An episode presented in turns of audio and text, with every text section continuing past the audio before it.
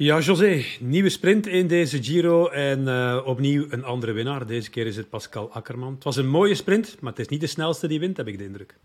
Uh, het is niet de snelste die wint, daar is nog werk aan, aan de positionering van Milan. Uh, maar langs de andere kant ook wel mooi ja, dat uiteindelijk Akkerman wint.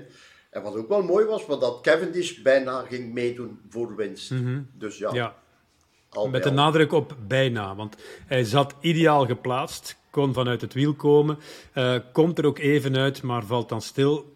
Zou het kunnen dat het bijzonder moeilijk wordt voor Mark Cavendish om nog eens een sprint te winnen tegen die andere mannen? Want uiteindelijk zijn hier niet de snelsten van de hele wereld aanwezig. Nee, nee, nee. nee. Als er nog andere Jacobsen en Philipsen en nog uh, Wout van Aert erbij komen en nog een deel andere, dan wordt het uh, om die hm. ene speciale overwinning te boeken in de Tour heel moeilijk, ja. Ja, uh, enfin, Akkerman heeft hem te pakken. Hij heeft ook wel wat pech gekend de voorbije jaren. Het is natuurlijk een goede sprinter. Hij heeft al twee ritten in de Vuelta gewonnen. Dit is zijn derde in de Giro. Dus uh, het is niet dat dat een uh, eendagsvlieg is. Nee, wat je wel hebt van Akkerman, dat die, die rijdt goed bergop. Die, die volgt redelijk mm. lang. Die overleeft. Doet niet mee in de finale, maar overleeft wel. Dus ja, wie weet valt er, valt er nog, nog wel eens iets uit de kast. Wie weet. Ja. Maar gezien, hoe, zien, gezien van hoe ver Jonathan Milan kwam?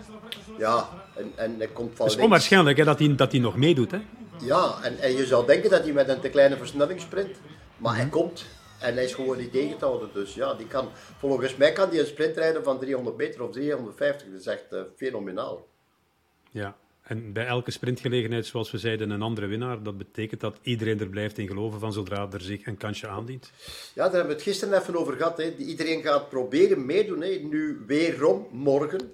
Weer een mhm. ander verhaal natuurlijk, maar toch weer al ja, een nieuwe kans en proberen.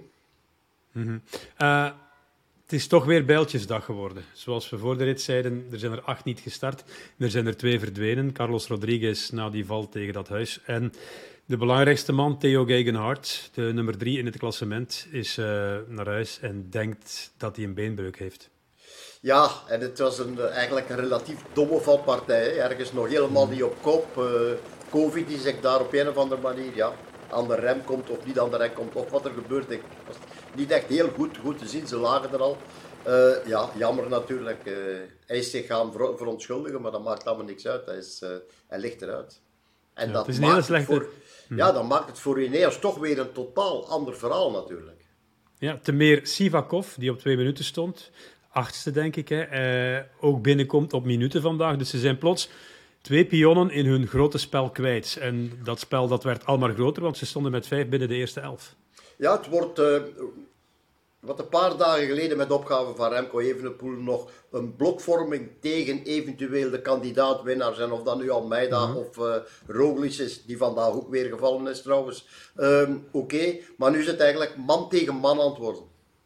Mhm. Want ja, men kan nu bij eerst niemand meer vooruitschuiven, of je komt al bij de plus uit of bij Adelsman. Dus ik denk niet dat dat de bedoeling was. Nee, uh, zoals je zei, Roglic lag er ook bij toen Theo Gegenhardt daar tegen de grond ging met Kovi, Alessandro Kovi. Um, je moet dan ook een stukje geluk hebben natuurlijk. Hè. Als je valt uh, met gevolgen of zonder gevolgen. Bij Roglic was het nu zonder gevolgen. Kreeg dan de fiets van Koen Bouwman, kon onmiddellijk verder. Wat ik heel mooi vond, een blijk van sportsmanship ook, is dat Bouwman zich onmiddellijk om Theo Gegenhardt ging bekommeren en ging vragen, kan ik helpen? Is er iets aan de hand? Uh, ja, ja, Bouwman die op dat moment toch eigenlijk al niet meer in koers is, die zijn ding gedaan heeft, hmm. oké. En dan uh, zie je meer en meer in de wielrennerij. En dat is eigenlijk wel mooier dan in het hmm. verleden men eventueel nog zou natrappen. Ga ik niet zeggen. Maar ja, er was toch altijd vroeger iets meer, iets meer, ja, een andere vorm van betrokkenheid. Ja. Um, nog een zaak die we er zeker moeten uitlichten, en het is misschien wel een bloemetje dat we moeten geven aan uh, onze landgenoot Laurens Rex, die in die vroege vlucht zat en die als allerlaatste uh, overleeft. Pas op vijf kilometer van de streep wordt uh, gegrepen. Het is mij de voorbije maanden en jaren zelfs al een paar keer opgevallen. Dat is een sterke vent. Ja, het is een beer van een vent. We hebben hem daar gezien en dan, ja, mm. het is, hij heeft bijgetekend. Men heeft daar vertrouwen in. Mm. Dus men weet wel wat ze daar aan het doen zijn bij Intermarché, wat die bij. Dus dat is een man die is al winnaar geweest in het voorjaar in een lastige wedstrijd die ergens in Nederland, maar wel een, uh, een lastige koers ook daar, toch gewonnen. En win maar eens een koers. Dus, en ik denk dat we daar nog mooie dingen van kunnen, kunnen zien in de toekomst. Ja, hij heeft ook een broer hè, die in de opleidingsploeg van Intermarché rijdt. Tim Rex schijnt ook een hele goede te zijn. Ja, deze is, ja, het is echt een, beer van een vent. Hè. Dus uh, het gaat niet direct een klimmer zijn, maar wel een, uh, meer dan een stevige renner. Oké. Okay. Um, ehm, Goed, ik denk dat we, dat we straks kunnen voorbeschouwen op de rit van morgen, maar dat we wel eerst eens naar uh, onze man ter plekke moeten, naar Renaat Schotten. Die gaat er nog wel een laagje bovenop leggen. Renato. De rij achter mij is de etappe aan het nabespreken en er valt wat te zeggen over deze rit vandaag. Tappa Undici, een etappe voor de geschiedenisboekjes met te veel renners die niet aan de start verschenen. Corona en Tutti Quanti. Um, te veel valpartijen onderweg. Theo Gegenhardt, zwaarste slachtoffer. Hopelijk valt de schade mee. En dan op het einde prangend sprintje tussen ritwinnaar Akkerman en Milan. Centimeters verschil. De Ronde van Italië gaat verder. Er is elke dag weer drama. Iets te veel. En dan hoop je dat deze koers niet verdoemd is en dat er zoveel mogelijk renners gezond en wel Rome bereiken. Laurens Rex, je geloofde op een bepaald moment echt wel dat het kon ik geloofde in die ritwinst vandaag. We kregen niet meer dan 2 minuten 30, maar ik voelde al redelijk vroeg in de koers dat de benen echt goed zijn. En uh, dat uh, ik uh, ja, eigenlijk zo kan doen gelijk in Roubaix. Dus wist ik dat ik moest proberen solo te gaan. En um, ik heb het geprobeerd, ik heb erin geloofd. Op 5 kilometer van de meet gepakt. Hoort erbij en ik hoop dat ik dat kan herhalen. Uh, trouwens, Laurens Rex die won die uh, dorpenonloop in uh, Rukven hè, eerder dit, dit jaar. Morgen een rit van Bra naar Rivoli, 179 kilometer. Ik heb het profiel bekeken. Het lijkt mij een Ben Healy-ritje. ja, eigenlijk wel. Met een beklimming van tweede categorie. Top op 30 kilometer van het eind. Een sterke groep die voorop kan rijden. Omdat sprinters misschien denken, het gaat te zwaar worden. Alhoewel een Matthews moet dat zeker kunnen. En nog wel een paar andere. Uh, het zou kunnen een beetje een koers in de koers zijn. Maar inderdaad, de type Healy, uh, mm -hmm. moeten we nu al zeggen. Dat is eigenlijk straf. We hebben hem het voorjaar zien rijden. We zien hem hier mhm. in de, in de Giro fantastische dingen doen. Ja, dat is eigenlijk de, de man met stip. Ja, Idan van Wilder moet zich misschien ook niet inhouden om mee te zijn in de vlucht morgen als hij zich goed voelt.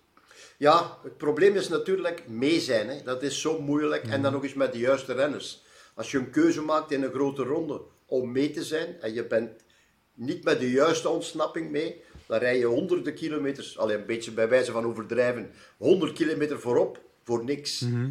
En dat tast je vermogen aan voor het Sanderendaags natuurlijk. En het Sanderendaags komt er dan weer een etappe, Montana, 5100 hoogtemeters. Zit je daar al in je hoofd? Uh, in het peloton zeker een heleboel renners. Klassementsmannen morgen, een beetje met de handrem op. En het is aan de Ben Healy's en misschien wel aan Van Wilder. Ja, is het zo moeilijk om uh, er iemand uit te kiezen? Volg gewoon Ben Healy, als je kan. Uh, en hem dan voorbij rijden op het einde. Maar hem volgen, op dat wordt al op probleem. liefst wel.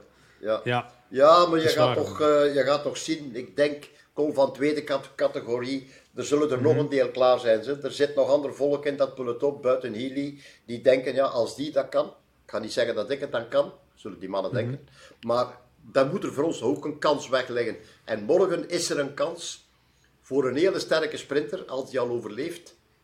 En anders is het aan de vrijbuiters, aan de sterke, maar niet aan Demarque natuurlijk, want die gaat wel iemand anders tegenkomen. Ja, ik weet het. Maar het zal zo zijn dat die uh, klassementsrenners inderdaad denken aan vrijdag, zoals jij zegt. En dat die ploegen het misschien ook wel gaan toelaten dat er een vlucht uh, wegrijdt. En of dat dan een grote vlucht is of niet, dat gaan we morgen dan moeten zien. Uh, maar de namen zijn bekend hè, van de mannen die daar graag in zitten. Ben Healy gaat daar misschien in zitten. Derek G, Alessandro De Marchi en, enzovoort. En hopelijk ook een paar landgenoten. José, bedankt. Het is een mooie avond. Het is misschien nog tijd om een terrasje te gaan doen op de manege of zo, daar in de buurt. Je zegt wel iets. Je brengt ja? me op ideeën. Ik lees je gedachten? Ja. Ja, oké. Okay. Geniet ervan. Zal ik José, tot morgen. Arrivederci. Adomani, capo. Ciao.